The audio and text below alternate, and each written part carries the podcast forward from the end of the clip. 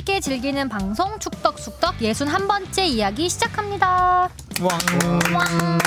어, 61번째예요? 예, 예순 한 번째. 지난번에 우리가 환갑이라고 했죠. 아, 전 지난번 61번째라고 한 줄 알았어요. 아, 그래. 환갑 되면 60일에 맞죠? 깜빡깜빡하죠. 60일에 맞죠? 네. 자, 안녕하십니까. 저는 주영민이고요. 2020년 한국 축구의 1월은 행복했습니다. 23세 이하 아시아 선수권에서 김학범호가 9회 연속 올림픽 출전과 첫 우승을 일궈냈습니다. 호우. 오늘 오전에 기, 귀국했죠? 네. 네. 굉장히 기억했죠. 이자찬 기자님. 음, 자화자찬 이, 이자찬 이정찬 기자가 자해 가면 다 우승한다고 자화자찬을 하죠. 오늘 사실 이정찬 기자가 지난주에 나올 거라고 했는데 오늘 새벽 5시에 도착을 했어요. 음, 그래서 어, 나오기 싫은 목소리로 전화를 해서 제가 쉬라고 음, 했습니다. 따뜻한 선배네요. 이정찬 기자가 뭐 전화 연결이라도 할까요 했는데 어, 전화하니까 자더라고요. 자, 아직까지 답변이 없어요. 지금 자고 있습니다. 이정찬 기자는 참고로. 네. 아, 계속 침묵으로 시작했네? 이러면 안 되는데. 아, 그리고 손흥민 선수가 두 경기 연속 골 네. 오랜만에 전해줬고요. 오늘 이런 예, 이야기들 나눠보겠습니다. 네. 주바페 주시은 아나운서 안녕하세요. 주시은입니다. 명절 잘 보냈어요? 네, 그렇습니다. 이틀은 회사 나오고. 이틀은 회사 나오고 금, 월 쉬었습니다. 음, 참 방송국이라는 직종이 연휴를 다 즐길 수 없다는 네, 거. 아, 특히 맞아요. 이제 뉴스 하는 음. 업종들은 아, 저도 이제 이틀 근무를 했고 하성준 기자는 거의 이틀. 거의 이틀 했죠. 1박 2일을 했으니까. 음. 네. 손흥민 선수의 골을 봤나요? 그렇죠. 맞죠. 음. 그렇습니다. 명절은 그러면 나머지 이틀은 가족과 함께 네, 집에 있었습니다. 음, 세뱃돈은 안 안, 봤- 받죠. 네. 예. 그럼 주 조카라든가 줄 주- 나이 아닌가요? 예. 근데 조카나 이런 조카도 못 만나가지고 조카도 안 받아요? 못 만나가지고 어, 안 만난 거 아니고 못 만난 거예요. 못 만난 거여가지고 음. 주시은님 보면은 은근 주변에 사람이 없어요. 맞아요. 못 만났어요. 저는 주씨들이 그리고 다 그런가? 나도 좀 그런데. 아, 그래요? 저 출근하고 주특. 다 맛있게 식사하시고 하셨더라고 하더라고요. 전뭐 이렇게 명절 왔는데. 음식 같은 거 만들고 그런 거 했어요? 전 전정도 붙이고 아, 네 음. 그랬습니다. 세뱃돈 받아야 되는 거 아니에요? 아니요 입사한 이후로 왜 세뱃돈을 월급을 못 받는데 왜. 세뱃돈을 받아요? 그렇죠. 저는 아직도 받습니다. 아 진짜요? 네. 누가 전주 부모님께 세배하고 조카들이 이제 주나요? 부모님께서 주시면서 야 이제 세뱃돈 안 줘도 되는 거 아니냐 이러길래 저는 평생 받을 겁니다. 그랬죠.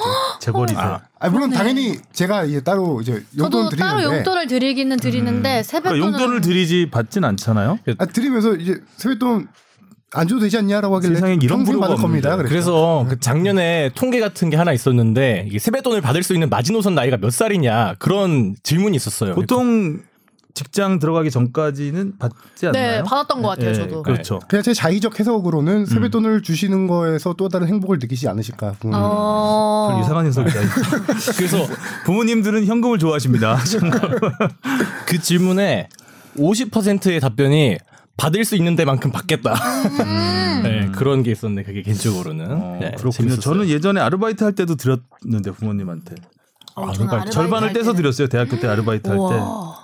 그리고 물론 이제 따로 용돈 받아서 더 많이 쓰긴 했지만 그러니까 그냥 기분이죠. 그냥 아, 내가 아, 내가. 그래도 좀 아들 음. 노릇을 하는구나 그런 느낌. 그리고 어머니도 이제 아시면서 또 아, 우리 아들이 이렇게 챙겨주는구나 하면서 이제 만 원 받고 2만 원 주시고 이제 어. 돌려받기. 남는 장사. 음, 남는 장사.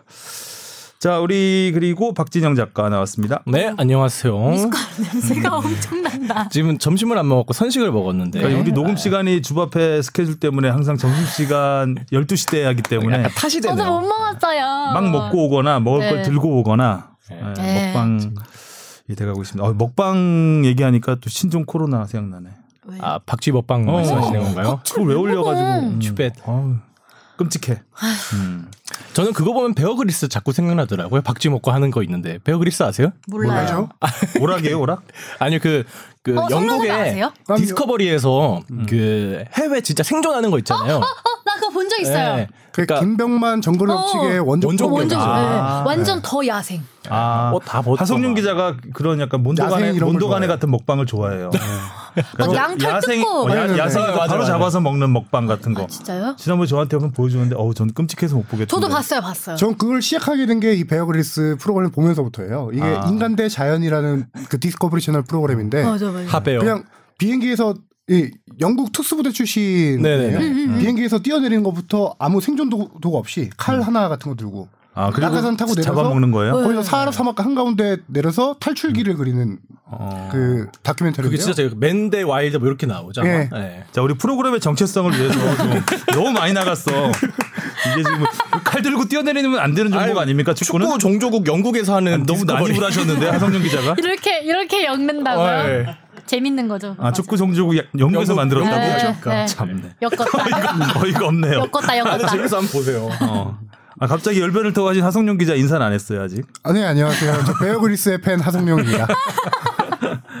아 하성룡 기자 베어그릴스 말고 배어는 같네요 좀. 아, 아침부터 하성룡 기자가 계속 기침을 하면서 아, 얼굴이 빨개져가지고 옆에 앉히기가 좀 두려운 마스크를 쓰고 진행해야 되지 않을까 싶을 정도로 음, 계속 코로나 오더라고요. 아니, 저는 그래도 다행이라고 생각해야 될지 모르겠는 게 코로나 바이러스가 언론 보도되기 전에 감기 걸렸어요. 한 2주째예요 지금. 음. 네. 최근에 심해지긴 했는데 음. 아닐 거라고 믿고 있고요. 더하기 다행히. 코로나 아닌가요? 그러니까 묻고 더블로 갈 수 있는. 그나저나 코로나 이게 네, 심각해요. 맞아요. 네, 그래서 좀 다들 조심하셔야 될 것 같습니다.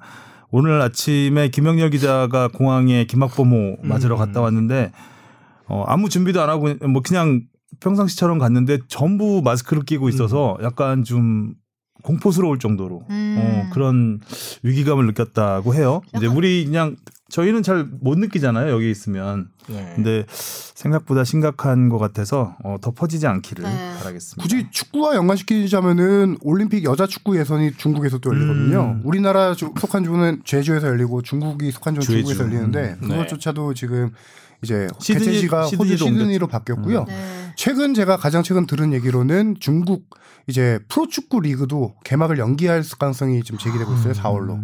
이미 슈퍼컵은 지금 연기 가능성 이 있고 음. 챔피언스 리그는 무관중 경기로 치르겠다 이렇게 발표한 상황이거든요. 음. 여파가 상당히 길어질 것 같습니다. 그러니까요. 어, 참. 자, 아무튼 우리는 우리의 일을 네. 하는 것으로 먼저 댓글 이 뭐 여러 개 들어왔는데 네. 어, 그 중에서 봄의 전설님 거 좀 읽어주시겠어요? 네, 축덕숙덕 잘 듣고 있습니다. 축덕숙덕 60회에서 FC 바르셀로나 운영 방식에 대한 이야기가 나오던데요.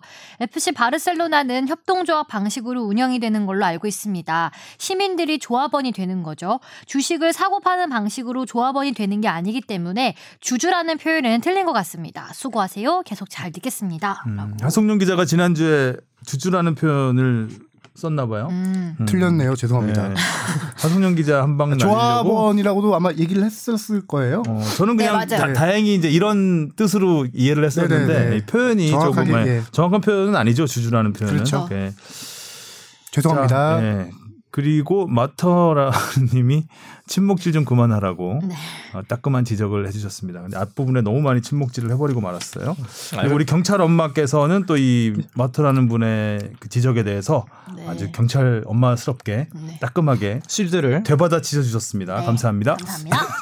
여기 좀 옛날 얘기라서 그렇긴 한데 박문성 전 SBS 해설위원도 5만 원 출연료를 받았다고 아, 하는데 이건 아니잖아요. 네, 이거는 좀 팩트 네, 체크. 조금 틀리셨습니다. 네, 요것보다는 좀 훨씬 많이 네, 받긴 하셨습니다. 이거보다는 많이 받았고 네. 그리고 뭐 출연 료 때문은 아니죠. 음. 뭐 스케줄, 워낙 네. 연예인 스케줄이기 때문에 이분도 네, 요새 또 TV에도 많이 나오시고 해서 음, 저희가 어쩔 수 없이 보내 놓아드린 거죠. 네. 음. 자 그리고 첫 번째 저희가 질문부터 볼까요? 네. 무엇이든 물어보세요. 아. 음. 네, 이정찬의 원팁 리더십 책 보유자님이 보내주셨습니다. 최근 고등축구연맹 회장의 영구 제명 징계에 이어서 유소년 축구연맹 회장이 수억 원가량을 횡령한 혐의로 법정 구속되었다는 기사를 보았습니다. 또한 전 부산시 축구협회 회장과 관련해서도 여러 가지 논란이 나온 기사를 보았는데요. 요즘 부쩍 이런 류의 뉴스들이 많이 나오는 것 같습니다. 그래서 궁금증이 생겨서 질문드립니다. 연령별 회장들과 각 시도 지역 회장님은 누가 투표를 해서 뽑히는 건가요? 기사를 보면 이분들이 적지 않은 돈을 만지는 것으로 보이 는데 이분들에 대한 권력을 감시하는 감찰 기- 기구가 필요하다는 생각이 듭니다. 대한축구협회는 조선시대로 치면 사원부, 요즘으로 치면 감사원처럼 이런 연령별 단체나 시도 축구협회 단체를 평상시에 감찰하는 기구는 없나요? 궁금합니다. 라고. 네. 음, 어떻게 되죠, 하영룡 기자? 이 회장 선거가 어떻게 바뀌었는지를 좀 먼저 설명드려야 될 것 같은데요. 그 전에 일단 대한체육회와 생활체육회가 통합이 됩니다. 2016년이었나요? 근데 통합되면서 당연히 회장을 뽑는 선거 방식도 바뀌게 됩니다. 그래서 개정안이 2016년에 되는데 이전을 비교하면 이전에는 어 대한축구협회장이라든가 시도협회장 들은 다 대의원 투표로 진행이 됐었습니다. 음. 대의원이라고 하면은 대한축구협회를 예를 들면은 각 시도 축구협회장 16명이 있었고 각급 연맹회장 뭐 프로축구 연맹회장도 있고 뭐 유소년 연맹회장, 중등 연맹회장 등그 음. 8명 해서 24명이 그전에는 대의원이었어요. 근데 생활체육회와 통합을 되다 보니까 이제 생활축구연합회와 대한축구협회가 합쳐진 거죠. 합쳐지면서 대의원에다가 선거인단이 훨씬 더 많아지게 됐죠. 그래서 어 아, 제가, 제가 설명이 좀 틀렸는데 이전에도 개정되기 전에도 그렇게 뽑았죠. 대의원으로 뽑았죠. 대의원으로 뽑았는데 대의원 수가 지금 제가 예, 예, 대의원 수가 수가 더. 달라졌죠. 더 음. 있죠. 근데 현재 같은 경우는 간단하게 얘기해서 어 대한축구협회 예를 들면은 대의원 수에다가 뭐 선수 대표, 지도자 대표, 심판 대표, 오비 축구의 대표 뭐 이렇게 총 추가돼서 총 106명 정도로 꾸려진 대의, 그 선거인단이 있습니다. 이렇게 투표가 진행되고 간단하게 가장 뭐 그 선거인단 수가 많을 것 같은 서울시 축구협회를 예를 들면은 대의원이 기존에 있었어요.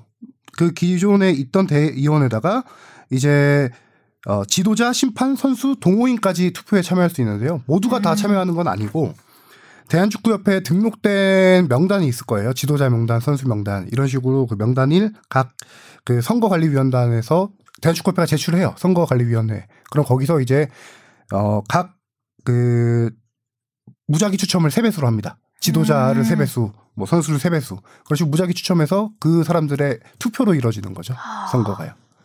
그 이전에 굉장히 길게 얘기했네요. 그렇게 그렇죠. 긴 얘기는 아닌데 예, 그냥 어, 대의원들의 투표로 뽑는데 음. 그 대의원은 각 시도 그 협회장 음. 그리고 이제 그 대의원 기준이 몇 명 있거든요. 그 대의원들에 의해서 뽑는 것이고 그 다음은요. 대의원, 그러니까 이게 그거죠. 대의원들을 뽑을 때는 약간 그들만의 리그 약간 폐쇄적이었고 그 안에서 제가- 이합집산 있었는데. 예, 잠깐 말씀드리면 그 그러니까 시도 체육회장은 그 시에 소속돼 있어요. 그러니까 음. 그 시체육회는 시축구협회나 시야구협회, 서울시 야구협회는 서울시 음. 소속이에요.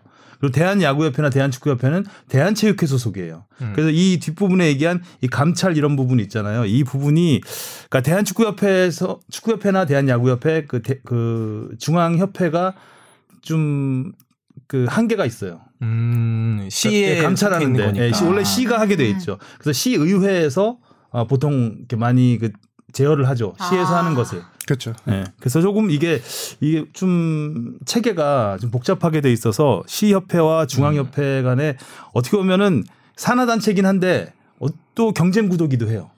예산을 따로따로 받기 때문에. 어. 그래서 야구 같은 경우는 어, 대한야구협회보다 서울시 야구협회나 경기도 야구협회가 더 힘이 세요. 뭐 이렇게 말 표현하면 좀 애매할 수도 있겠지만 힘보다는 그 예산이 엄청나게 많아요. 어, 대한야구협회가 오히려 어 뭐라고 못해요. 그러니까 서울시하고 경기도가 야구 팀이 제일 많거든요. 음. 그렇기 때문에 그 그러니까 그 소속돼 있는 지역에 팀을 많이 갖고 있는 그 협회가 힘이 세게 돼 있어요. 아, 그럼 주로 시협회나 도협회는 아마추어 팀들을 소유하고 아마추어죠. 있는 전부? 아마추어죠. 아. 예. 그래서 약간 미묘한 힘겨루기가 있습니다. 음. 그래서 이 제대로 된 감찰은 제가 알기로는 어, 불가능한 걸로 알고 그렇죠. 있어요. 이런 구조 때문에 감사 감찰이라고 할 거는 이- 있지만 명분상 있지만 실제 이루어지긴 힘들다. 예, 이런 답변인 거죠. 어렵다. 그렇습니다. 네. 굉장히 복잡한 구조인데 네. 어, 역시 이정찬의 원팀 리더십을 읽으신 분답게 어, 이런- 질척거림이 예, 좀 질척거림이 좀 있고 또 권력 구조에 관심이 좀 많으신 리더십에 좀 관심이 많으신 것 같아요. 하고 네. 여기도 사원부 감사원 이런 거 보면 옛말에 좀 관심이 많으신 어떻게 경찰 엄마라도 좀 풀어야 될까요? 폴리스맘이 아 사원부에서 이렇게 감사를 하면 우리가 벌금을 내야 되잖아요. 네. 또 벌금에 대한 다음 질문이, 질문이 벌금에 대한 이어지네요. 그렇습니다. 네. 이경섭 님이 보내주셨습니다. K리그 벌금 제도에 관해 질문 드립니다. 어, 질문이 다섯 개예요. 첫째, 벌금을 미납하면 선수나 스태프는 출장 정지되거나 구단이 지급하는 연봉에서 벌금 공제 후 지급되나요? 만약 연봉 1억인데 벌금 1천만 원이 부과되면 실수령액은 9천만 원이 되는 건가요? 하나씩 짚고 갈까요? 네, 그- 네. 상당히 저도 이 질문 재밌어요, 질문이. 재밌었어요. 네. 음. 허를 찌르는 질문. 답변부터 드리겠습니다. 선수나 코칭 스태프가 징계를 받은 날로부터 가장 가까운 경기 혹은 다음 경기가 너무 가까운 경우에는 지정된 날짜가 있습니다. 어. 그 날짜까지 제재금 납부를 완료하지 않으면 경기에 출전할 수 없습니다. 아, 네. 그럼 낼 때까지 경기 계속 못 뛰는 거예요? 그렇죠. 음. 아, 그래서 이제 어 구단이 예를 들어 이 다음 질문에 연결되는지 모르겠는데 구단이 제재금을 납부하지 않을 경우 구단이나 선수와 연맹이 월 연말에 각 구단에 배분하는 광고 수익금이 있어요. 예를 들어 뭐 중계료라든가 아니면 선수 초상권 관련된 돈 이런 음. 돈을 구단에 배분하는데 거기서 공제를 할 수 있죠. 안 냈습니다. 아. 두 번째 질문이 벌금 납부 기한이 지나면 가산세가 붙나요? 이거였는데. 연체료, 연체료. 네. 아예 못 나오네요. 그러니까 아예 경기를 못 뛰는 거구나. 납부 기한으로부터 연 20%의 비율 이자가 붙는다고 합니다. 아, 아, 이자도 네. 보는구나. 빨리 내면 좀 감면해 주는 건 없나요?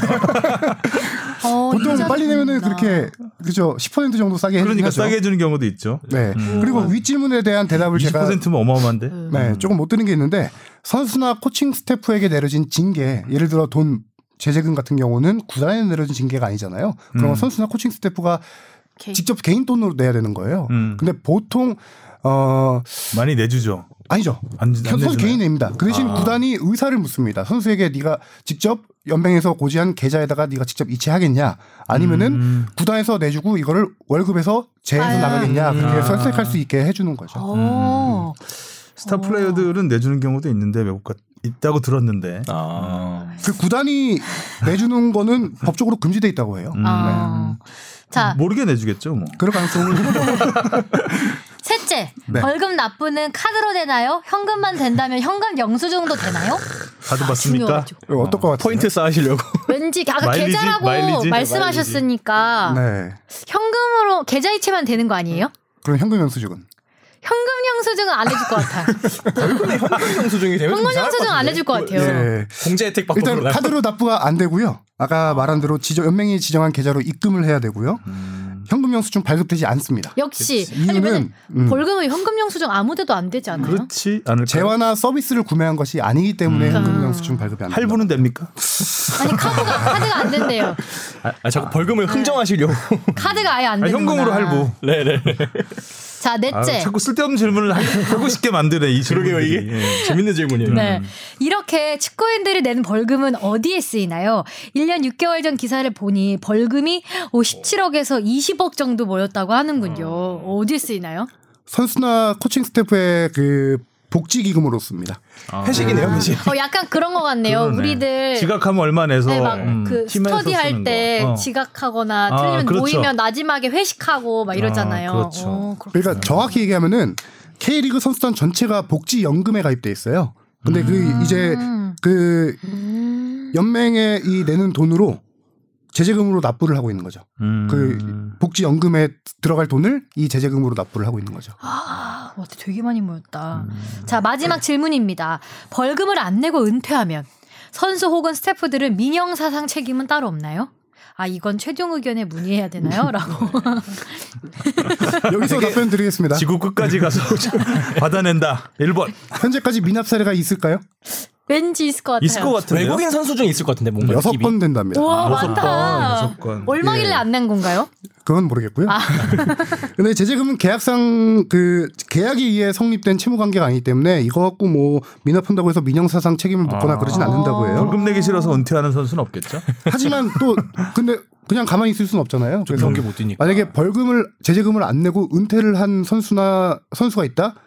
그러면 이 선수가 만약에 복귀를 하거나 아니면 코칭 스태프로 등록을 하게 될 경우 아. 벌금을 안 낼 경우 등록이 안 됩니다. 아, 돌아오려면 그렇지. 벌금을 다시 그 내고 내고 외국으로 돌아와야 가는 되는 수밖에 거죠. 없겠네. 만약에 민영사상 해외 진출. 벌금 내기 싫어서 유럽 진출. 뭐.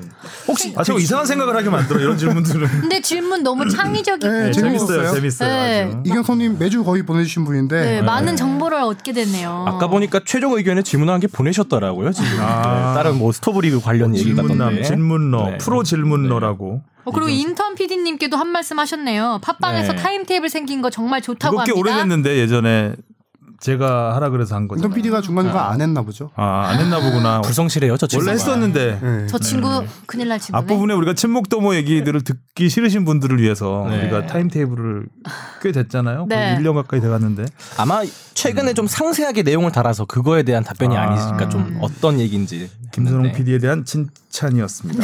참 잘했어요. 네, 그리고 네 그리고요. 마지막 질문입니다. 어, 너무 귀여워요 닉네임이. 씩씩이님. 음, 씩씩하게 답변 드려야겠네요. 네, 씩씩이님이 보내주셨습니다. 이번 23세 대표팀의 도쿄올림픽 진출과 우승을 축하하며 궁금증이 생겨서 메일 보냅니다. 월드컵은 23명 엔트리인데 올림픽 엔트리는 왜 18명인지 언제부터였고 엔트리 명수를 변경할 계획은 없는지 궁금합니다. 예전 중계방송에서 체력적으로 부담이 많이 되어서 IOC에 건의한다고 들은 것 같기도 하고요.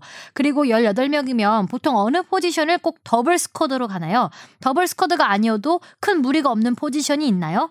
또 와일드 카드는 어느 선수가 될지도 예상 부탁드립니다 하면서 추천을 해주셨는데요. 권창훈, 김민재, 조현우 선수를 추천해주셨습니다. 씩씩이 pick이네요. 네. 그러네요. 이거 이유도 얘기할까요? 추천 아 이유는 안 얘기 안 해도 네. 되고요. 어, 씩씩이 pick. 어, 뭐 와일드카드에 대해서는 저희가 어차피 김학범호 이야기하면서 할 것 네. 같고 앞부분 답변만 하고 넘어가죠. 네. 네, 먼저 간단한 것부터 답변 드리면은 18명에서 엔트리가 확대될 가능성이 있냐? 현재로서는 뭐 가, 가능성은 항상 오래전부터 제기돼 왔는데 확정된 건 없어요. 음. 그러니까 확정된 거 없다라는 건 변경될 게 없다라는 거죠. 음. 오히려 예전부터 그렇게 논의가 됐으면 더 안 될 것 같네요. 그러니까 될 수 있는 느낌? 가능성을 따지자면은 만약에 16강부터 한다면은 가능성이 있죠. 음. 그러겠죠. 아, 네, 16강, 8강 한 경기가 늘어난다면 엔트리가 늘어날 수 있겠지만 아. 이제 8강부터 하니까 토너먼트가 그 질문이 여기에 대한 답변과 비슷한데요. 이제 음. 올림픽 엔트리 수가 18명으로 적은 이유. 이 상대 비교는 뭐 월드컵을 비교할 수 있겠죠. 월드컵은 23명이니까. 일단 경기 수가 적어요. 출전국 수조차 월드컵은 32개국, 올림픽은 16개국이거든요. 경기 수가 적으니까 그만큼 인원이 많이 필요 없다라는 생각일 테고 음. 또 한 가지는 어 IOC가 올림픽 아이디를 남발하는 걸 싫어합니다. 남발이라고 하긴 좀 그런데 점점 아이디를 종목이 늘어나고 출전 선수가 많아지기 때문에 굉장히 제한을 두려고 하죠. 더 안 늘리려고 안 하죠. 늘리려고 하죠. 그 대표적인 사례가 그래서 1분이라도 축구의 경우 1분이라도 출전하지 않은 선수에겐 메달을 주지 않는다라는 원칙까지 있잖아요. 그래서 김기 선수의 4분 전역이 거기서 네. 탄생하게 된 거죠. 그 종목별로 보면 그러니까 예를 들어서 이제 여러 가지 담당 분야들이 있잖아요. 코치들이. 그러니까 코치들이 다 등록이 못 돼요. 음. 등록을 못 해요. 그래서 예를 들어서 뭐 스포츠 마사지 하시는 분 이런 분들이 이제 체력 관리 요원들이 한 명 두 명 더 둘 수 있는데 두는 경우가 있는데 그런 경우에는 아이디를 못 받고 선수촌에서만 선수촌이나 주변 그 숙소에서 기거하면서 예. 못 들어오세요. 그러면? 밖에서 활동하는 그렇죠. 경우가 많죠. 실제 경기 때 벤치에 못 앉는 네. 코치도 많습니다. 그런 엔트리 경우가 있습니다. 때문에. 그래서 예전에는 그 제 방송국 아이디를 줘서 경기장 그, 그 선수 물론 선수 락커까지 못 들어가지만 경기장에 출입할 수 있게 도와준 경우도 좀 있고 이래요. 음. 간단히 말씀드리면 또 92년도 바르셀로나까지는 엔트리가 20명이었어요. 96년 음. 애틀란타 때부터 16, 18명으로 줄어들었고요. 어, 한 가지 부연 설명 드리자면 월드컵도 23명이잖아요. 네. 원래 이전에는 22명이었습니다. 어, 왜 한 명이 늘어났어요? 2002년 한일 월드컵부터 23명으로 늘었습니다. 음. 그 골키퍼의 부상 가능성이 높아지면서 음. 예비 골키퍼 수를 한 명 더 늘려야 된다. 그래서 골키퍼를 3명으로 하게 되면서 23명으로 늘리게 됐고요. 아, 그 혹시 23명 엔트리에 골키퍼는 무조건 3명을 해야 된다는 네네, 그. 조항이 아, 네네. 그것도 있는 건가요? 올림픽은 어. 두 명입니다. 골키퍼는. 아. 그리고 여기서 한 가지 제가 그냥 알아보다가 추가적으로 알게 된 걸 재밌는 사안을 말씀드리면은 18명 뿐만 아니라 23세 나이 제한이 있잖아요. 네. 예전에는 없었어요. 네. 근데 이게 없었죠. 23세를 왜 두게 됐냐? 이거를 여러 가지 제가 기존 과거 기사들을 다 찾아보니까 결과적으로 한마디만 말씀드리면은 피파와 IOC 올림픽 위원회의 약간 힘싸움이다. 맞아요. 음. 갈등 때문에. 그러니까 피파에서 그 차출 의무를 없앴거든요. 차출 의무를 일단 없애고 그 그러니까 차출하지 않는 쪽으로 좀 권, 권장하는 그쪽으로 계속 가니까 이제 IOC가 거기에 어 뭐 그러니까 보내라. 피파는 까불지 마라. 음. 그러니까 피파가 점점점 성장하면서 예전에는 IOC가 훨씬 큰 기구였거든요. 음. 근데 이제 월드컵이 흥행을 거듭하면서 뭐 금전적으로나 뭐 전 세계에 대한 영향력 이런 것들이 이제 IOC의 음. 버금가는 수준이 올라오니까 이제 올림픽을 무시하기 시작한 거죠. 음. 아. 아, 월드컵은 월드컵이 최고다. 음. 최고의 세계적인 이벤트다라고 음. 하면서 이제 올림픽과 월드컵의 그런 힘겨루기 속에서 이제 올림픽 출전 나이 연령 제한이 생긴 걸로. 그러니까 깨갱 했네, 깨갱. 그렇죠. 월드컵은 이제 세계 최고의 선수들이 출전한 대회인데 올림픽에 그런 선수들이 출전하게 냅둘 수 없다. 음. 피파가. 그렇죠. 그래서 나이 제한을 두게 된 거죠. 음. 그 나이 제한을 둔 것도 92년 그렇죠. 바르셀로나 올림픽. 92년부터인데 네. 처음에 논의된 게 피파가 IOC에 제안하는 게 82년도더라고요. 음. 근데 이게 이제 IOC와 힘겨루기 끝에 10년이나 여러- 했어? 뭐 하- 하나를 내주고 하나를 얻고 막 이런 과정이 거쳐요. 거치면서 88년 서울 올림픽 때가 프로들이 출전했던 마지막, 마지막 대회였던 대회. 거죠. 아. 그 당시 이제 브라질 뭐 그 베베토 뭐 유명한 선수들이 서울 많이 올림픽에 많이 나왔죠. 나왔었죠. 네, 유럽 선수들이. 이게 이제 결국은 TV 중계가 시작이 된 거예요. TV 중계가 그 월드컵의 영향력을 확대시켜 준 거죠. 음. 그 멕시코 월드컵부터였나요? TV 중계가 제대로 된 게? 어, 흑백 말씀하시는 거 아닌가요? 그건 아니고. 흑백인가요? 흑백이요? 어, 그러니까 86년 멕시코 월드컵 말고 70년대 멕시코에서 한 번 했죠. 70년대 했던 멕시코. 월드컵이었나? 아, 이거 월드컵이요, 올림픽. 월드컵 월드컵. 월드컵. 그래서 월드컵이 TV로 본격적으로 중계가 되면서 어, 어마어마한 인기를 누리기 시작했죠. 그래서 올림픽을 점점점 따라잡기 시작했고 시청 인구나 이런 면에서 그리고 우리나라가 이제 86년 그 멕시코 월드컵에 처음 나가면서 처음이 아니죠. 그 전에 스위스 월드컵이 처음이고 이제 오랜만에 나가면서 네. 이제 우리나라에서도 관심이 굉장히 높아졌고 어 그러면서 이제 거의 90년대 들어서는 뭐 월드컵이 올림픽에 버금가는 음. 어, 영향력을 발휘하게 됐죠. 자 그렇습니다. 이제 우리는 올림픽 얘기를 해야죠. 네. 네. 김학범호가 도쿄올림픽 티켓 그리고 첫 우승을 차지했습니다. 이야. 지난 한 주 동안에 두 경기가 있었어요. 4강전과 결승전이 있었는데 음, 먼저 한 경기씩 보겠습니다. 네. 어, 호주 경기부터 보나요? 네, 호주와 4강전. 아마 이 경기가 이번 대회에서 가장 경기력이 좋았던 경기가 네. 아닐까. 네. 어, 김대원 선수가 진짜 깜짝 놀랐죠, 다들. 네. 네. 그래도 호주라고 하면 우리가 쉽게 볼 수 없는 음. 팀이었는데 어, 호주가 거의 뭐 경기를 거의- 압도했습니다. 음. 음. 골대를 너무 많이 맞아가지고 음. 골대 세 번 맞았죠. 네, 이러다가 못 넣는 거 아닌가 이랬는데 역시 음. 의지로 김대원 선수 선제골, 이동경 도쿄리 그쵸. 네, 도쿄리. 추가골 어, 교체 투입되면서 추가골을 넣었습니다. 참 저는 김학범 감독이 대단한 게 이동경을 쪼코로 썼다는 거. 네. 음. 이동경이 A 대표팀에서도 뛰었잖아요. 네. 어, 어떻게 보면 뭐 커리어 면에서는 뭐 정우영 선수 다음이라고 할 정도로 높게 평가할 수 있는 선수인데 음. 이 선수를 선발로 쓰지 않고 교체 멤버로 네. 가서 뭐 나갈 때마다 거의 골을 넣을 네. 정도로 결정적인 역할을 했던 음, 최고의 승부수 신의 한 수라고 그렇죠. 한다면 이동경이라고 할 수 있을 네. 것 같아요. 그리고 뭐 앞선 경기도 있었는데 이동현 선수뿐만 아니라 이동준 선수를 어느 순간부터 이제 선발이 아닌 조커로 음. 쓰기 시작했죠. 음. 그 확실하게 어, 김학봉 감독의 전략이라고 할 수 있는 게 태국 워낙 더운 데잖아요. 그래서 전반에는 좀 버티면서 상대의 힘을 빼놓고 후반에 확실하게 공략하겠다. 음. 그 쪼코 전술의 핵심의 두 선수가 이제 이동경, 이동경, 이동준. 이동준 두 선수였죠. 이동준 선수. 엄청 빠르더라고요. 스피드가 음. 네. 따, 따라가는 게 아, 빠른 것도 어우. 빠른 거고 그 투지와 네. 뭐 힘도 좋고요. 음. 괜히 MVP가 아니에요. 센스가 맞아요. 있고요. 음. 확실히. 정말 이번 올 시즌 K리그에서 굉장히 기대되는 네. 선수. 부산 부산 선수죠. 예. 네, 부산. 굉장히 부산하게 뛰어다니더라고요. 진짜 이 경기는 보면서 앞에 골대 두 번 맞추고 그세 번째 맞췄을 때 김대원 선수가 리바운드 골로 넣은 음. 거잖아요. 네. 두번 맞췄을 때만 하더라도 저희 그 몇명 기자들이 있는 단톡방에서 이 불안감을 음. 얘기하기 골대 시작했죠. 맞아요. 징크스에 골대 대해서. 징크스 음. 있잖아요. 저러다 후반에 힘 빠지면 네, 어쩌지? 그니까요. 근데 호주 선수들이 힘이 빠지더라고요.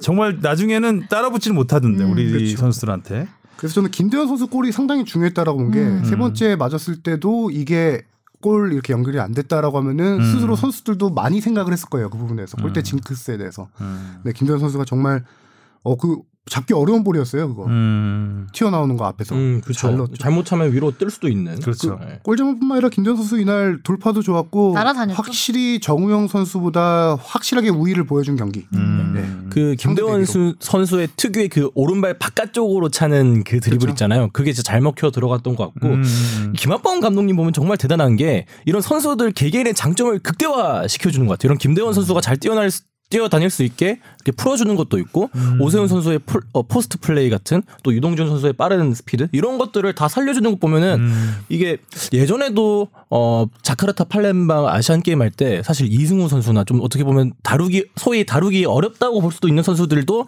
잘 데리고 가면서 음. 이게 팀을 잘 이끌었단 말이죠. 뭐 손흥민 선수도 그렇고 황희찬 선수도 그렇고 그런 모습을 보면은 진짜 이런 지략가 그리고 또 선수들을 다 안을 수 있는 그런 능력이 대단한 것 같습니다. 또 아셨던 건 엄원상 선수가 선발로 뛰었잖아요. 네. 저도 이번 대회 엄원상 선수 기대가 되게 컸어요. 왜냐면 20세 이하 월드컵 때 확실한 조커 카드였거든요. 네. 특히 일본하고 몇 강이었는지 기억이 음. 이젠 가물가물한데 일본하고 8강이었던 것 같아요. 20세 이하 월드컵 네. 예, 네, 폴란드에서 엄살라. 8강전에서 후반에 엄원선 선수가 조커로 들어가면서 아예. 휘저었거든요. 오른쪽을 막 휘저었죠. 그냥 네. 부쉈죠. 그때 임팩트가 세서 아 이번에도 엄원 선수가 조금 조커로 역할을 해줄 거라고 생각했는데 오히려 선발로 나오고 조커를 이동경 이동규 선수가 음. 한거 보면은 이것도 그 조커 싸움에서는 좀 밀리면서 선발로 가지 않았나 오히려 박문상 느낌? 선수는 조금 기대에 못 미친 네. 그쵸. 눈에 좀 덜띈 네. 것 같아요. 그런 플레이 아쉬운 선수 중에 한 명이었죠. 음. 김학범 감독이 그 비디오를 이렇게 많이 선수들 비디오를 많이 본대요. 그러니까 선수들의 움직임 뭐 이런 거 비디오 하니까 왜 웃어요? 아니 저 이상한 비디오 무슨 생각을 하고 사는 거야? 막 이러면서. 밤새 본대요. 사람이네. 밤새 본답니다. 밤새. 아, 아, 이게 빨간색이 아른거리지? 이 사람 큰일 난 사람이네. 어, 살색이 아른거리나? 아. 그 선수들 비디오를 많이 보면서 그 선수들의 움직임, 그 스타일 이런 것들 그만 좀 웃으세요. 너무 김선홍? PD. 아, 왜 이런 것들에 대해서. 굉장히 파악을 많이 하고 있다고 해요. 어. 그래서 단지 스탯 통계만 보는 게 아니라 아, 선수들의 그 통계로 드러나지 않는 음. 그런 것들을 많이 머릿속에 넣고 있기 때문에 굉장히 그 비디오의 효과를 많이 보신 네, 감독님이고 아, 비디오 효과 네. 좋죠. 음. 그렇기 때문에 이렇게 딱 그런 교체 카드가 딱딱 잘 맞는 게 아닌가. 그러니까요. 적재적소에 딱딱. 김학범 감독 딱 스타일이라고 봐야 돼요. 제가 지난주에도 방송에 말씀드렸는데 공부하는 감독이라고 했잖아요. BCN에 네. 유럽 가서 직접 축구 보고 세계적인 축구 트렌드 본다고 했는데 김학범 감독님 스타일이 호랑이라고 하잖아요. 음. 주변에서 얘기가 많이 들릴 거예요. 근데 강단이 딱 있습니다. 주변 얘기보다 자기가 눈으로 본 것만 음. 직접 확인을 하고 실행에 옮기는 감독이거든요. 음. 비디오 분석을 정말 밤새 한다고 해요. 음. 그래서 그 팀에 딱 네, 다른 비디오 말고 네, 상대팀 축구 네. 비디오 분석을 해서 밤새 봐서 그 팀의 약점을 찾아내고 그 팀의 공략 포인트를 찾아내서 선수들에게 포인트 레슨처럼 하는 거예요. 어. 그래서 선수들이 이번에 다 인터뷰에서 밝혔잖아요. 감독님이 여기가 약하다고 해서 공략한다고 하면 신기하게도 다 그렇게 되더라. 아 맞아요. 선수들 이- 인터뷰 그게 진짜 그렇죠. 많아요. 이 기본 원 기본이 이제 직접 비디오 분석으로 본인의 눈으로 확인한 걸 얘기해 주는 거죠 선수들에게. 그래서 호주전도 음. 확실히 정말 호주를 굉장히 잘 분석하고 대비해서 나온 음. 느낌이 확 들었어요. 맞아요. 그 김학공 감독이 매 경기 자신감 넘치는 그 경기 전 기자회견을 했는데 아, 사우디전을 앞두고는 맞아요. 빈, 틈이 보이지 않는다라 않는다. 그랬어요. 음. 굉장히 긴장을 하고 음. 있다는 얘기였는데 사실 사우디가 이제 우리 그러니까 그 동안에 뭐그 올라온 과정을 보면 골도 많이 많이 넣어서 올라온 것도 아니고 아니고 한, 한 한- 골씩 이렇게 네. 넣고 올라왔고 골을 안 먹어서 올라온 팀이거든요. 근데 어 정말 결승전 수비가 아주 어 경고했죠. 결승전에 사우디는 저는 우리보다 사우디에 굉장히 놀랐어요. 음. 그러니까 어, 이렇게 체력이 좋은 팀이었어? 음. 그리고 이렇게 빠른 팀이었어? 이런 느낌. 끝까지 뭐 그러니까 우리 선수들이 공을 잡으면 막 세 명씩 달라붙으면서 음. 그 그런 그그 타이트한 경기가 거의 뭐 후반까지 이어졌으니까 네. 우리 우리 오히려 우리가 지쳤잖아요. 네. 우리는 그 준결승전에서 세 명을 바꿨죠. 네네. 그러니까 딱 이선 세 명을 바꿨습니다. 오세훈 원톱은 그대로 갔고 어 4강전에서는 김대원 왼쪽, 오- 원원상 오른쪽, 정승원 중앙이었는데 어, 결승전에서는 정우영 왼쪽, 김진야를 또 오른쪽 날개로 네, 배치했고 이것도 파격적이었죠. 네, 음. 김진규가 가운데 섰습니다. 이선을 확 바꿨죠. 네. 네. 이선 딱 이선으로 바꿨어요. 네. 그래가지고 선수들이 오히려 지치는 모습을 좀 보여줬죠. 네. 4강 두 경기 연속하다 보니 음. 또 연장까지 가다 보니 그런 음. 과정에서 아, 또 이, 이동경의 프리킥, 정태욱의 결승골로 네. 헬리. 승리를 거뒀습니다. 연장 후반 8분이었죠. 네. 그것도 원래 이동현 선수가 프리킥 차는 게 아니었다면서. 네, 네. 참. 아, 그것도 진짜요? 어제, 네. 네. 리포트 하셨어요 선배가. 네. 어, 그, 그니까, 이동경이, 그니까 프리킥을 김대원 선수가 얻어냈잖아요. 얻어내고, 딱 공을 사이에 두고 김대원과 이동경이 섰습니다. 그 김도, 김대원이 오른발잡이니까 이제 골라인 쪽에 섰고, 이동경 선수가 이제 그 왜- 반대쪽에 섰는데, 김학범 감독이 막 소리를 질러요, 거기서. 맞아요. 서로 엄청 지르시더라고요. 중계 보면 막 소리를 지르고 음. 이동경이 이제 벤치를 쳐다보고 뭐락뭐락 해요. 그래서 경기 끝나고 기자들이 다 물어봤죠. 무슨 얘기를 했냐 도대체 거기서. 그랬더니 감독님이 김대원이한테 차라고 했대요. 근데 이동경이 자기가 찬다고. 자기가 찬다고 우긴 거예요. 그래서 김학범 감독한테 또 물어봤더니 어, 나는 대원 차 대원이가 그 계속 좀 폼이 안 좋고 해서 자신감을 심어주기 위해서 대원이한테 차게 하려고 했는데 이동경이 자기가 좋, 컨디션 좋다고 자신 있다고 하니까 그래 네가 차라 그럼 이랬대요. 그러니까 이제 선- 그 의욕이 넘치는 선수를 믿은 거죠.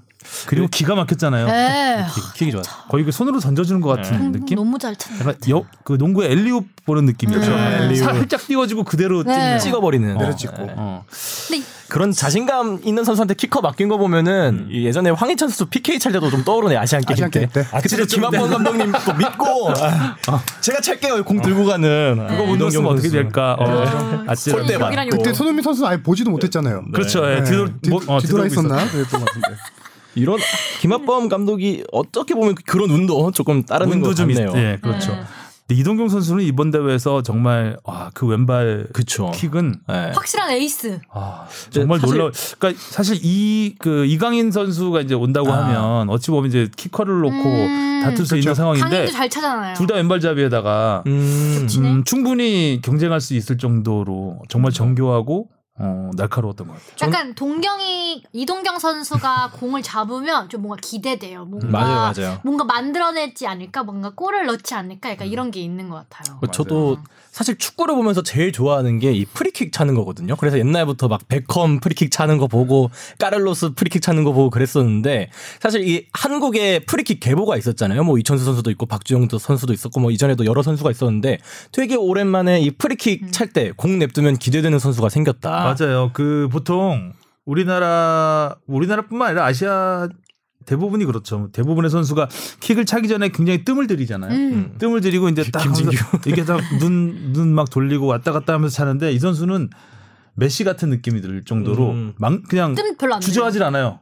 디딤발 딱 한 번에 그냥 가더라고요. 음. 딱 그냥 딱 서자마자 바로 차는 어 그럼 뭐 이게 이제 유럽의 아주 뭐 top player 정도가 할 수 있는 그런 킥을 보여주는 게 아닌가. 호날두처럼 아, 너무 칭찬했나? 호날두처럼 이렇게 너무 어, 뭐야 요란하게 차면 안 호날두는 이제 들어갑니다. 뒤에서 전력 질주하면서 차잖아요.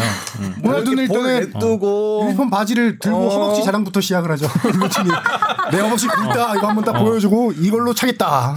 이거 한번 해주고 휘바람 휘바람 부는 거 한번 콧바람 그쵸? 입에 한번 바람 불고 이제 뛰어서 시작하죠. 그럼 맨날 골대 넘어가고 성대 성대모사까지 한 거죠. 세계 최초 세계 최초 호날두 성대모사.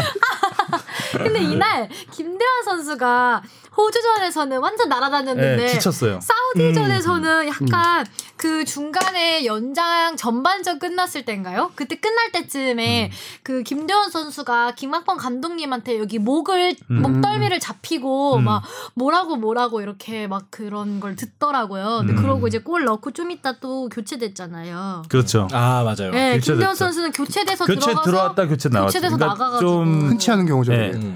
월드컵에서 황희찬 선수 이후 우리 희찬이 너무 많이 나오는데 근데 황희찬만큼 그 굉장히 빨리 교체됐잖아요. 황희찬 선수는 잠깐 이게 넣었다 빼는 정도 지나갑니다. 어. 질책성이었죠. 예, 네. 그렇죠. 그거는 거의 뭐 바람처럼 들어왔다가 그냥 바람처럼 사라지는데 바람처럼 김대원 선수는 좀 어떻게 해보려고 했는데 좀 4강전에서 많이 뛰면서 좀 지친 네. 모습이 있었고 김학구방 감독이 조금 마음에 안 들었던 것 같아요. 네. 그래서 바꿨던 것 같습니다. 어, 목덜미 잡혔을 때 무슨 기분이었을까요?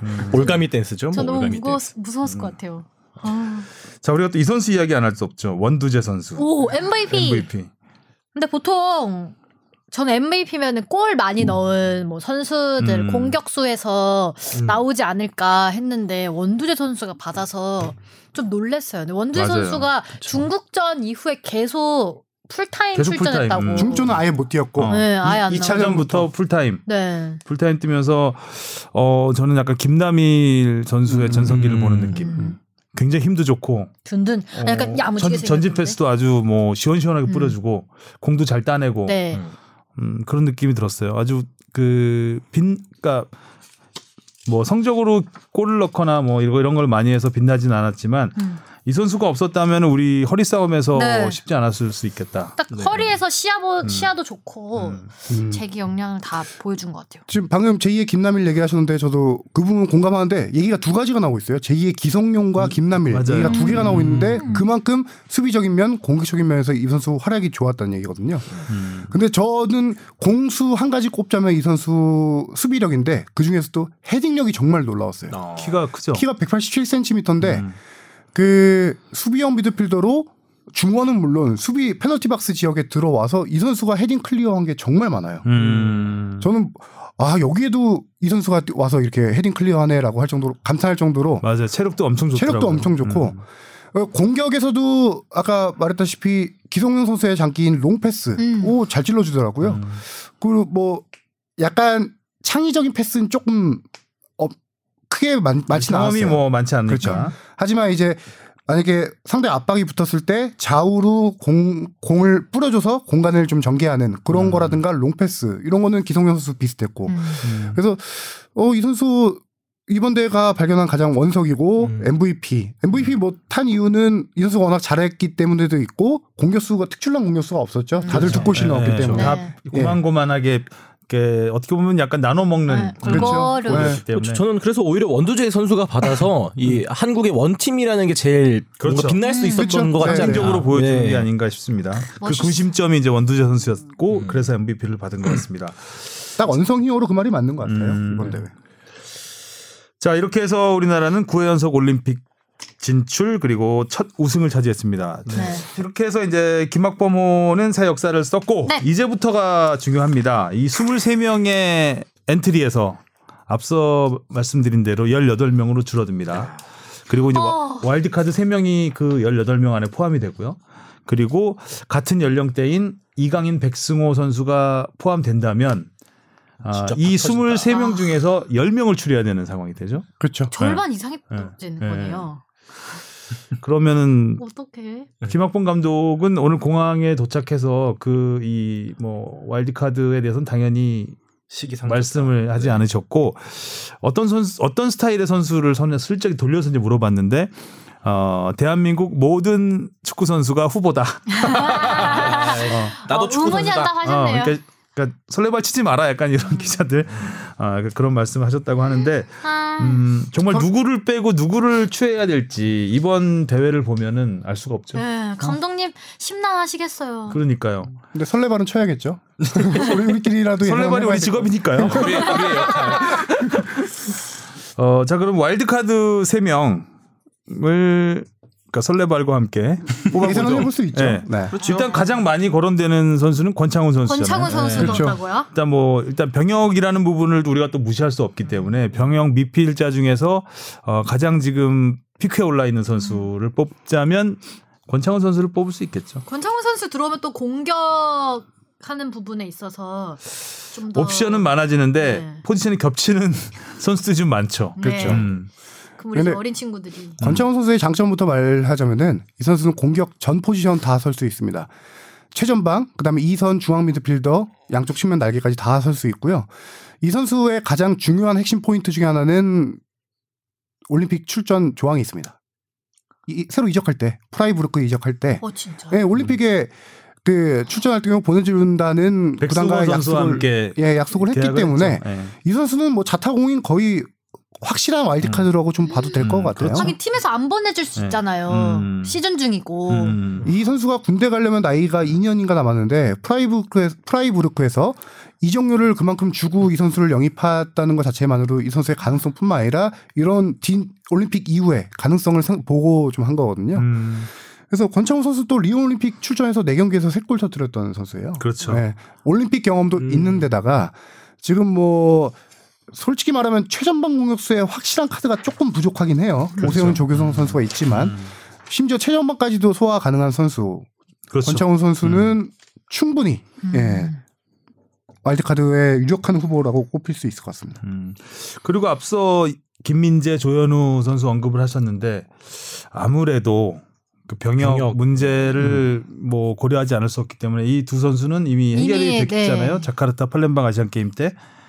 어, 좀 다른 옵션을 그러니까요. 그렇죠. 네, 어, 고려하시지 떠올리지- 않을까. 네, 그럴 것 같은데. 제가 볼 때 포지션상으로 수비수 한 명, 수비수는 네. 무조건 한 명을 네. 데려갈 것명 같아요. 가야 되지 않을까. 항상 그랬거든요. 허리 또 강조하시고 하셔가지고. 음. 그 저도 이거 정리해봤는데 역대 와일드 카드를 보면은 96년도 6년도 애틀란타 올림픽부터 와일드 카드가 시작됐는데 당시에 이제 수비수가 안 포함이 안 된 적이 없어요. 96년 수비수는 이임생. 2000년도에는 감독님? 어, 김상식, 홍명보였는데 홍명보 감독은 당시 교체로 강철로 강철 바뀌었었고요. 그다음에 2004년 유상철, 송종국, 김남일 와. 이었는데 아. 이것도 결국 유상철 정경호로 바뀌었죠. 부상 등 음, 있어서 정경호 선수 오랜만이네요. 일단 유상철 선수도 수비형 뭐 중앙 수비 다 본 선수니까요. 그다음에 2008년 김동진, 김정우, 음. 2012년 박주영, 김창수, 정성용, 16년 석현준, 손흥민, 장현수 수비수가 음. 빠진 적이 없어요. 음. 거의 다 보통 이런 토너먼트는 골키퍼가 강해야 된다고 해서 골키퍼를 많이 쓰는데 솔직히 이번 대회 골키퍼는 잘 모르겠어요. 송봉근 선수 저는 괜찮다고 보거든요. 충분히 저도 뭐그 전에는 이 나이 때 프로에서 주전으로 뛰는 선수들이 없었기 때문에 와일드카드 그렇죠. 많이 썼었는데 음. 확실한 주전이 있기 때문에 골키퍼는 모르겠고 중앙 수비는 확실히 한 명 쓸 것 같다. 음. 중앙 수비 어. 추천하는 선수 있나요? 저도 생각해 보려고 해도 막상 딱 떠오르는 사람은 없어요. 이게 병역 혜택 그런 것 때문에. 지금 딱 떠오르는 선수는 김민재 선수, 네. 그다음에 울산으로 이번에 복귀한 정승현 정승현, 선수, 음. 그다음에 상주 상무 입대한 권경원 선수 권경원 선수. 세 명 있는데 김민재 선수를 보면은 조금 힘들 가능성이 있는 게 당연히 뭐 메달 딴 거 그것도 있지만 지금 그 팀에 당연히 올- 조항이 없죠. 올림픽 네. 출전한다 조항은 팀에 없고 중국이 올림픽에 못 나가잖아요 이번에 축구가. 음. 음. 그렇기 때문에 당연히. 리그를 중단할 리가 없을 거예요 중국은. 아. 음. 아. 거기다가 중국이 지금 코로나로 인해서 예를 들어 리그가 4월로 연기된다면은 한참 제일 일정이 빡빡할 때예요. 아. 음. 그럼 그 선수를 내줄 수가 없을 것 같은 아, 느낌 같은 아. 느낌? 음. 김민재 선수 맞네요. 여건상. 여건상 힘들 거다. 힘들지 않을까 싶네. 진짜. 유럽 이적하고. 그리고 제가 볼 때는 지금 18명 엔트리이기 때문에 멀티 포지션을 뛰는 선수를 가장 감독들이 음. 선호를 해요. 그런 걸로 봐서는 권경원 선수가 개인적으로는 유력하지 않을까. 그렇죠. 중앙 수비, 어. 수비형 미드필더, 음. 왼쪽 측면 수비까지 다 설 수 있는 선수인데다가 지금 군대 짬밥 먹었죠. 음. 빨리 탈출을- 나오기 위해 탈출을 염원하며. 염원 그 얼마 안 열망이 가장 얼마 안. 크겠죠. 예. 저는 권경원 선수가 좀 유력하지 않을까 아. 수비에서는 그렇게 생각해 봅니다. 어, 이거는 굉장히 굉장히 가능성이 높은 네. 전망인 것 같아요. 그래요. 하소영 선수가 오랜만에 고대 고개를 끄덕이게 만들었어 나를. 자, 그 다음은요. 이제 한 명이 이제 제가 진짜 모르겠다는 건데 최전방을 쓸지 골키퍼를. 쓸지 이걸 모르겠는 거예요. 최전방은 자원이 많지가 않거든요. 그렇죠. 자원이 병역 병역 안 한 미필자로 고른자면 세징야 세징야. 갑- 안 그래도 아, 갑- 저희 아까 갑분 세징야. 멀티 포지션 능력 말했으니까 박동진 선수 어떻습니까? 박동진 선수 리우올림픽 출전했었죠. 그렇죠. 이번에 네. 도쿄에 미친 개로 K리그를 휩쓸면은 네. 진짜 어떻게 네, 하시? 오늘 한 질문- 명은 물음표로 남겨두고. 네. 음. 근데 오늘 질문에 어렵네요. 아시안 게임 멤버도 뛸 수 있습니까라는 것도 열어뒀거든요. 김학범 감독님이. 네. 그럼요. 저는 당연히 손흥민 선수는 불가능할 거라고 보고. 그리고 일단 그 혹시나, 와일드카드 뽑을 때 우리는 병역 보고 뽑았습니다라고 하는 감독은 없어요 세상에. 그쵸, 예. 그러니까 이제 그거는 당연히 사회 통념상 그러면 안 되는 거기 때문에 물론 고려를 안 한다면 거짓말이겠지만 대놓고 그럴 수는 없는 거니까 또 우리도 뭐 그냥 그 그러니까 우리 머릿속에 나온 생각 가지고 말하는 거라서 네. 너무 이렇게 음, 그렇죠. 크게 믿으실 필요도 없고요. 흘려버리셔도 되고요. 자, 우리나라의 역대 올림픽 성적을 잠깐 보겠습니다. 주화패가 잠깐 읽어 주실래요? 네. 92년 조별리그 탈락. 기쁘게 너무, 너무 좋아하는데 무슨 당첨, 당첨. 이렇게 하면 돼요? 나영석 PD 같았어요. 음. 조별리그 탈락.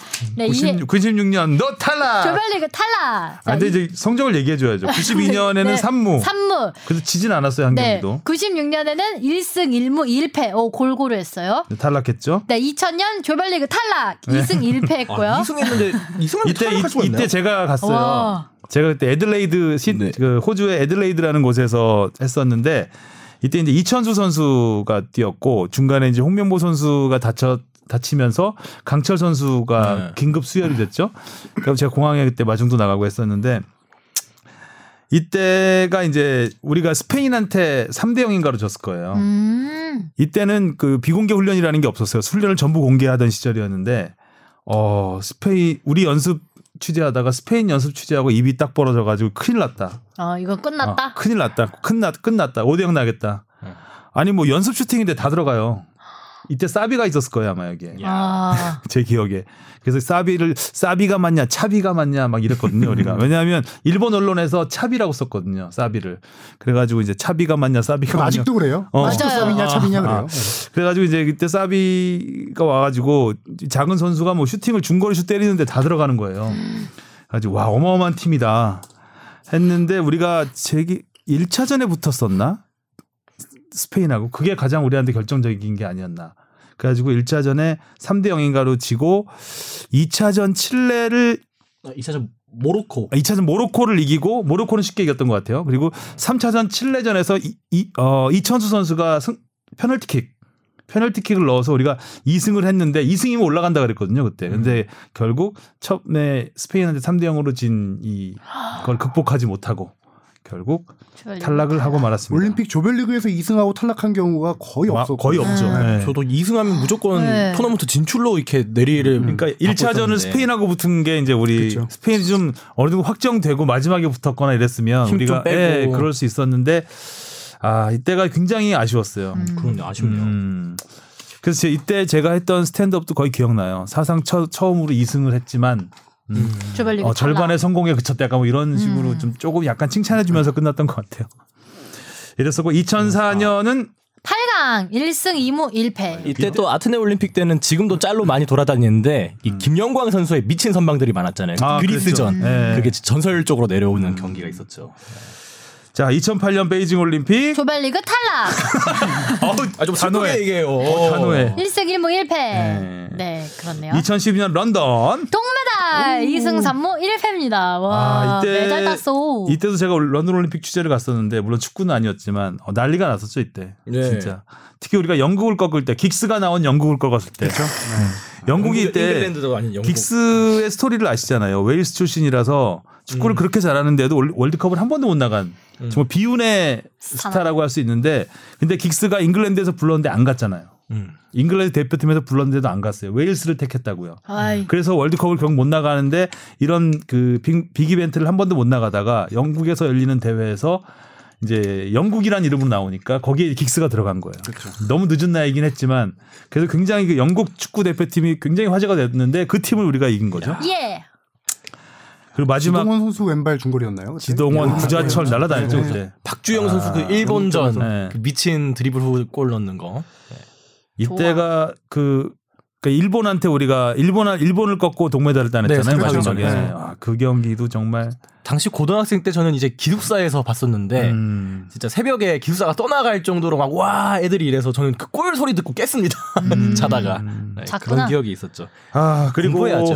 4년 전입니다. 리우 네. 올림픽 8강 8강 2승 1무 1패. 손흥민이 음, 눈물에. 젖었던 네. 그때 그게 기억이 나네요. 하고 석현준 선수 와일드 카드로 뽑혔는데 뭐 큰 임팩트가 없어서 좀 개인적으로도 아쉬웠던 그런 석현 선수가 좀 아쉽긴 했어요. 리우 이때. 그 슈틸리케호에서 나름 갑자기 와서 스페인 아 스페인전이 아니었죠? 체코전에서 골 넣었죠. 네네. 아, 체코전 2회 2회였을 거야. 2016년에 스페인전 어, 체코전에서 체코전에서 그 강력한 슈팅 이 그 한 방이 올림픽 대표 와일드카드 뽑히는데 음. 결정적인 역할을 했거든요. 근데 그 이후로는 점점점. 그런 골을 넣지 못하고 네. 아 너무 온두라스한테 졌잖아요 우리가. 네. 그쵸. 음, 솔직히 쉽게 이때 봤는데. 석현준 선수가 와일드카드 1순위는 아니었죠. 아니었죠. 얘기지만 저기 아니, 손흥민 장현수 선수는 확정이었고 음. 마지막 한 자리가 누구냐 했는데 그 자리가 원래 홍정호 선수였죠. 수비수. 음. 수비수를 하려다가 홍정호 선수 석현준 맞죠. 선수가 갑자기 A 대표팀에서 그냥 잘하고 어, 잘하니까 아니 홍정호 선수가 소속팀 당시 분데스리그였을 아, 한참 전성기. 차출 불가라고 해서 이제 공격수로 돌린 아, 거였죠. 맞아요, 최종적으로. 맞아요. 네. 그랬던 것 같네요. 쉽지 않다. 아, 이, 그, 어떻게 보면 메달을 딸 수 있었던 가장 좋았던 멤버가 아니었을까, 지금까지 그쵸. 보면. 음. 네. 에, 손흥민도 있었고, 권창훈 선수도 아주 그쵸, 좋았었고. 박동진 선수 있었고 음, 감독님도 신태용 감독님이면은 뭐 믿을 음, 만한. 근데 참 이상하게 끝까지 못 가, 신태용 감독이. 안타까웠어요. 운이 좀 따라줘야 되는 것 같아요. 그러니까. 큰 경기에는 음. 또 운도 무시 못하는 것 같아요. 그러니까 온두라스였나요? 우리가 지금 온두라스, 온두라스. 온두라스에 졌었죠. 온두라스. 음. 그 수많은 기회를 날리고 그러니까요. 경기를 압도하고도 전진 경기. 음, 좀 너무나 아쉬웠던 것 같, 아쉬움이 많이 남았던 리우 올림픽이었고요. 그리고 이번에 도쿄 올림픽 예! 어떻게 될까요? 그러게요. 우승! 김한범 감독님은 무조건 동메달 이상 따겠다고 우승! 네. 하셨는데. 어, 진짜 이, 정- 이런 멤버의 이, 이 정도의 리더십, 감독의 리더십이라면 감독님 우승밖에 안 충분히- 하시는 거 아니었어요? 충분히 기대해 볼 만할 것 음. 같아요. 아, 근데 그러니까 사실 올림픽은 월드컵과 다르거든요. 그렇죠. 일단 나오는 네. 선수들의 레벨도 좀 다르고 아직 그 미숙한 선수들이 나오기 많이 나오기 때문에. 이변이 굉장히 많고 음. 우리가 우승한다고 해도 어 아무도 뭐 그럴 수 있지 뭐 올림픽 음. 이 정도 멤버면 할 수 있지라고 할 정도의 무대이기 때문에 음 충분히 기대를 해봐도 될 것 같아요. 우승. 우승. 뭐 은바페 프랑스와 결승에서 그쵸. 맞붙는 정도 우와. 아, 은바페 나온다 그랬죠. 나온다고 했죠. 은바페 아, 엄청 출전 잘해요. 의지를 보이고 있던데. 제가 진짜 주 봤잖아요. 앞에도 나오나요? 그런가요? 우리 주바페로 맞불을 놓겠다. 왼쪽 윙으로 나와주세요. 우승. 네. 우승. 음바페만 쫓아다닐게요, 제가. 은바페의 다리를 꼭 꽉 잡아주세요. 네.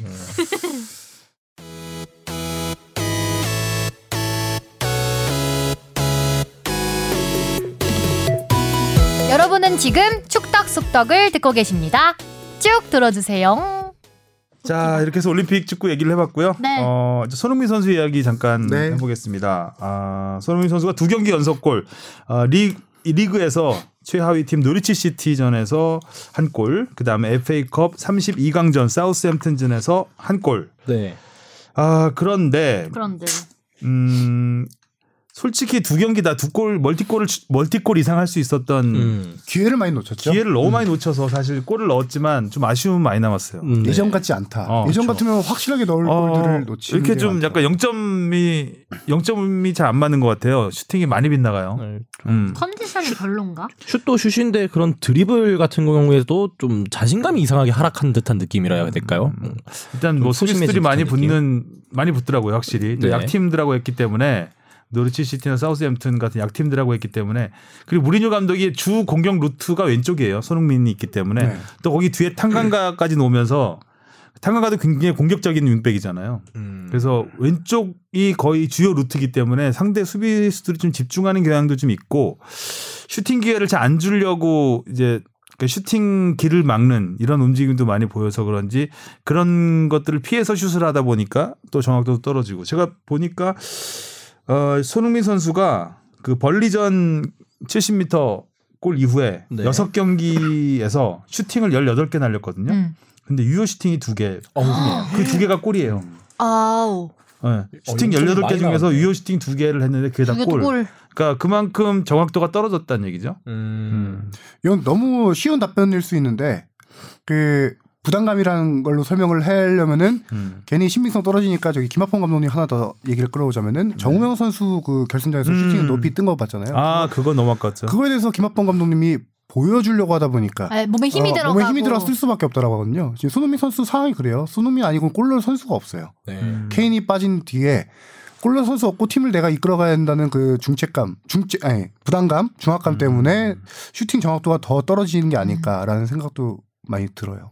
저도 만약에 상대팀 입장에서 생각하면은 토트넘이랑 붙을 때 누굴 막아야 되겠냐? 손흥민만 막으면 라메라를. 막겠어요? 델리알리를 막겠어요? 모로를 막겠어요? 물론 어느 정도 막긴 하겠지만 그냥 손흥민 정도만 막으면은 진짜 위협적인 상황은 어느 정도 면할 수 있으니까 상대팀 입장에서 너무나도 쉬운 파이법이지 보이지 않을까. 그리고 손흥민 선수가 굉장히 많이 뛰잖아요. 그렇죠. 어, 정말 많이 뛰어요. 수비가 그러니까 갈수록 해주고. 체력적으로 힘들 수밖에 없는 상황이고 어, 또 동료들이 또 공을 많이 주기 때문에 손흥민 쪽으로 음, 부담도 크고 또 골도 넣어야 되고 이래저래 어려운 환경 속에서 그래도 두, 두 경기 연속골. 그렇죠. 골 넣은 것만으로도 그래도 칭찬해줄 수 있는 것 그럼요. 같아요. 예, 근데 문제는 이제 토트넘의 수비입니다. 그렇죠. 음. 아 정말 골을 안 먹고는 넘어가질 않는. 그러니까요. 그래도 아. 예전에 원래 그 알더베이럴트 베르통언에서 한때는 나름 프리미어 리그에서 탑 클래스 수비수 두 명한 수비수가 있었는 거였는데 노쇠했죠. 이상하게 노쇠. 네, 딱 이번 시즌부터 한 노쇠 노쇠 네. 젊어서 노쇠. 네. 그런 놀림도 없을 것 같아요. 에너지가 어쨌든 뭐 32강, 64강도 재경기를 했는데 32강. 32강도 재경기를 해야 되니 참 아까 슈팅 수 얘기하셨는데 그 여섯 경기에서 18개, 경기당 3개 슈팅 음, 음. 했다라고 하셨는데 요 변화를 이전과 비교하면은 케인이 부상으로 아, 늘었지만 예. 예. 케인이 케인과 함께 뛰었던 게 무리뉴 감독 부임 후만 따지면은 8경기예요. 8경기에서 14개 했어요. 경기당 1.75개. 음. 그게 케인 부상 이후로 지금 경기당 3개씩 때리고 있는데 음. 어 그것도 최근 두 경기에서 노리치 시티전 사우스햄튼전에서 경기 중간에 손흥민 선수가 측면이 아닌 최전방으로 음. 바꿔요. 포지션을. 음, 바꾸죠. 후반 들면서 선수와. 바꾸고 최근 들어 생긴 변화예요, 이게. 음. 그리고 다시 또 다시 왼쪽으로 돌아오기도 하는데 네. 그러면서 최전방으로 쓰면서 확실하게 에, 무리뉴 감독의 지시가 들어간 것 같긴 해요. 슈팅 수를 많이 늘려라 아니면 공격 이끌어라라는 지시가 들어갔기 때문에 뭐 방구 많이 껴야 싼다고 하잖아요. 뭐 슈팅 많이 그런 말이 있어요? 아, 처음 들어보는데요? 코로나로 시작해서 밑으로 나 정말 감사합니다. 예, 슈팅 많이 때리니까 냄새나게 해주셔서 최근 감사합니다. 들어서 비위생적인 방송이네요. 그런 말이 있었어요? 써먹어야겠다. 아, 예전에 그 허정무 가- 그 해설위원 시절에 그 SBS 해설위원 하셨거든요. 네. 진짜 방송에서 그렇게 말씀하셨어요. 아 진짜요? 예. 그못 산다고가 아니라 그 쌍디귿을 그대로 말씀 발음하셨어요. 아, 아니 뭐 많이 있는 말인데 그래서 많이 그 화제가. 됐었죠. 네. 그 당시가 이제 아무래도 그 차범근 해설위원 그, 시- 그 스타 해설위원이 등장하던 시기였거든요. 그러니까 무조건 튀어야 산다 약간 이런 게 있어서 그런지 조금 부담감, 그러니까 부담감을 가지면 안 된다니까요. 네, 막말의 경계를 넘나드는 웃겨. 시절이 있었습니다. 공이 붕 떠버렸네. 아 정말. 예전에는 정말 막말 좀 많이 하셨어요. 그 박정환 해설위원님께서는 하면 지가 저걸 왜 때려요? 막 이러고. 어? 슈팅 그냥 막 날리면. 아유 저것들 막 이러고 막 이런 얘기도 있었고. 그럼 지금 그 옛날 라떼 시절입니다. 이것도. 네. 요즘은 뭐 나름 격조 있는 해설위원들이 많아서 우리 박무성 위원처럼 자 이렇게 해서 어, 토트넘은 어찌 됐든 그 리그에서는 순위를 한 계단 끌어올렸고 6위로 올라섰죠. 네, 근데 점수가 진짜 워낙 빡빡했어요. 4위와 네. 차이가 많이 나서 음, 뭐 한 경기도 놓칠 수 없는 그런 상황이 됐습니다. 그래도 좀 토트넘의 긍정적인 거는 로셀소가 어, 로셀소, 최근 두 경기 어, 활약을 살아나고 있어요. 해줘서 이두 네. 선수가 완전 급부상했죠. 완전 자리 잡은 것 같은 느낌이 들어요. 음, 네. 뭐 지금 뭐 아직 시즌 초반에는 로셀소가 못한다 그래서 조금 부상이 있고 네, 그래서. 음. 그랬는데 어, 최근 두 경기 봤을 때는 그런 창의적인 패스를 넣어줄 수 있는 선수면서도 음. 이번에 그 사우스햄튼전에서 손흥민 선수 골 넣을 때 드리블 단독 드리블 돌파로 막 했잖아요. 음. 대단했죠. 어, 생각보다 어, 가능성은 있는 선수인 것 같다라는 거를 음. 이제 좀 깨달은 것 또 같습니다. 때마침 이제 에릭센이 곧 떠나잖아요. 네. 네. 오늘 기사 보니까 에릭센이 오늘 메디컬 밀란에 도착했다 그래요. 네. 메디컬 테스트만 통과하면 어, 넘어가는데 이적료는 토트넘에서 요구했던 2천만 유로를 밀란이 맞춰주는 걸로. 어. 처음에는 밀란이 천만 달러도 안 줄라 그랬거든요. 천만 유로도 안 줄라 그랬거든요. 근데 점점점 좁혀주다가 약간 뭐 보너스 뭐 이런 약간 이것저것 더해서 맞춰주는 걸로 했고 에릭센 드디어 그 다음에 에릭센의 월급 연봉이 확 뛰었습니다. 거의 4배 정도. 아, 네배 아니고요, 두 배. 두 배. 두 배. 두 배. 기사 4배라고 적혔어. 63억 받다가 골라봐야 백- 돼요, 기사도. 130억 정도 받는 걸로. 연, 주고 말고 연봉. 음. 네. 103억이 이제 순수 연봉이고 보너스까지 하면 이제 130억까지 우와. 된다고 합니다. 현재 연봉이 60억 원이니까 우와. 두 배가 최대 두 배가 넘는 음. 4년 반을 계약을 했습니다. 오, 어, 길게도 했다. 그러니까요. 어. 근데 인터밀란이 바보라는 얘기도 많죠. 그렇죠. 이제 6개월 남은 선수를 이 정도 금액 주고 영입하냐. 좀만 기다리면 그렇죠. 그냥 그냥 그냥, 어. 네. 근데 마음도 떠난 지금 뭐. 리그 우승 경제 그러니까 인터밀란이 좀 급하긴 해요. 그렇죠. 인터밀란이 네. 지금 뭐 유벤투스와 치열하게 맞서고 있는데 그 뭐 인터밀란 사정이니까. 그렇죠. 쿨하네. 어 단호박이야 주 앞에. 그건 네 사정이고. 탈락. 아, 유벤투스는 이겨줘야 되지 않을까요? 인터밀란이? 그렇죠. 그것도 인터밀란 사정이니까 알아서 하겠죠. 아, 알겠습니다. 어, FA컵에서 좀 재밌는 얘기들이 몇 가지가 있는데 리버풀이 3부 리그의 슈르즈버리 타운과 2대 1로 비겼습니다. 네. 리버풀이요? 예. 그러니까 이 완전 2진급 내보냈거든요. 그쵸. 처음에 2진급 내보내서 2대 0으로 앞서고 있는데 막판에 두 골을 허용한 거예요. 2대 2가 됐는데 그 다음에 피르미노 살라 다 냈거든요. 뒤늦게. 근데 결국 이기지 못하고 무승부가 돼서 재경기를 하게 됐습니다. 어이구. 근데 이게 다음 주 2월 5일에 리버풀 홈구장에서 이제 안필드에서 하게 되는데 이때가 프리미어 리그가 올 시즌부터 도입한 이번 시즌부터 도입한 겨울 휴식기예요. 음. 어허. 2주간의 휴식기를 처음 뒀어요. 휴식이 원래 없었잖아요. 네. 프리미어 리그에. 그, 그 연말 연초에 박싱데이까지 네. 하면서도. 그래서 이제 하도 구단들의 불만이 많으니 음. 2주간의 겨울 휴식기를 두고 프리미어 리그 사무국에서 겨울 휴식기에는 친선 경기도 치르지 말아달라. 아 그럼 이렇게- 어떡해요? 어, 쉬어라. 어, 순수하게 쉬고 왜냐하면 이제 하도 경기가 많다고 음. 구단들이 아우성이니까 그럼 이 우리 이 기간에는 아무것도 안 할 테니까 니네 쉬어라. 됐는데 재경기가 잡혀버렸네. 잡혀버렸어요. 그럼 이건 해요? 해야 돼요, 이거는. FA컵 재경기는 해야 되는데 그래서 이제 클롭 감독이 그 1군 안 내보 안 내보내겠다. 다음 주에는 그 23세 이하 팀. 그 작년에 그 리그컵에서 리버풀이 한번 그 클럽, 오대 영으로. 월- 네. 클럽 월드컵 그 일- 기간하고 거의 겹쳐서 23세 이하 팀을 내보냈다가 완전 박살이 난 적이 한 번? 있습니다. 네. 음. 5대 0인가 졌을 거예요. 꾸꾸러려고 그러나? 그래서 이번에도 23세 이하 팀을 출전시키겠다. 그리고 나도 쉰다. 23세 이하 팀 감독이 이때 지휘를 하겠죠. 감독님도 쉬고 클럽 감독도 안 싶으셨네. 안 나온대요. 아, 네. 감독이 쉬고 싶었네. 네, 그래서 아니 계속 이제 클럽 감독은 불만이 많았어요. 계속 경기는 늘어나고 이걸 왜 재경기를 하느냐고 이 재경기 부분도 있지만 지금 어 챔피언스리그 경기 수를 늘리려고 그러잖아요. UEFA에서 그러고 있고 그러니까 자꾸 이게 돈이 되니까 삼그그 그, 그 단체에서는 계속 경기를 늘리고 싶어 하고 자기들이 심지어 네. 클럽 월드컵도 확대했죠. 그렇죠. 음. 클럽 월드컵도 피곤하니까. 예전에는 원래 그 여섯 개국, 결승 일곱 개국. 처음에는 결승만 했죠. 한 경기만 했어요. 남미 챔피언, 유럽 챔피언. 그게 도요타컵이라는 음. 대회였는데 그거 하다가 뭐두팀 두 팀 하다가 이제 점점 점 느리고 있는 지금 거죠. 뭐 초청팀까지 해서 여덟 개 하고 있는데 지금 개최 개최국 팀 하나 나오고. 네, 그렇죠. 진짜 월드컵 하겠다. 아니, 클럽 월드컵 확대는 제가 정확히 지금 살펴보지 않았는데 막 스물 몇 개국에서 되게 크게 만들려는 것 같아요. 4년에 한 번 열리는 대회. 그러니까 지금 월드컵도 48개국 늘려가지고 어떻게든 경기 수 늘려보려고 하고 그러니까 이게 이제 다 장사가 되나 예, 보다. 장사가 완전히 잘 되죠. 아까도 말씀드렸듯이 올림픽을 잡았으니까 지금은 월드컵이 오히려 위에요. 중계권이라든가 이런 면에서 뭐 월드컵이 월등하게 위에요. 음.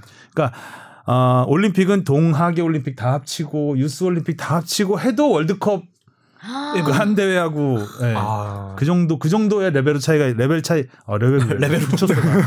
레벨 차이가 네. 났습니다. 발음이 너무 왜 이런 문호니까 어왜 이러지? 아니 뭐니 아니 뭐니 거의 뭐 오늘 모노쇼네요. 아 이거 어, 너무 침묵을 다지는데. 네. 자 그런 얘기가 하나 있고요. 리버풀 이야기가 하나 있었고 아 리버풀이 16강에 올라간다면 첼시와 만나게 돼요. 오.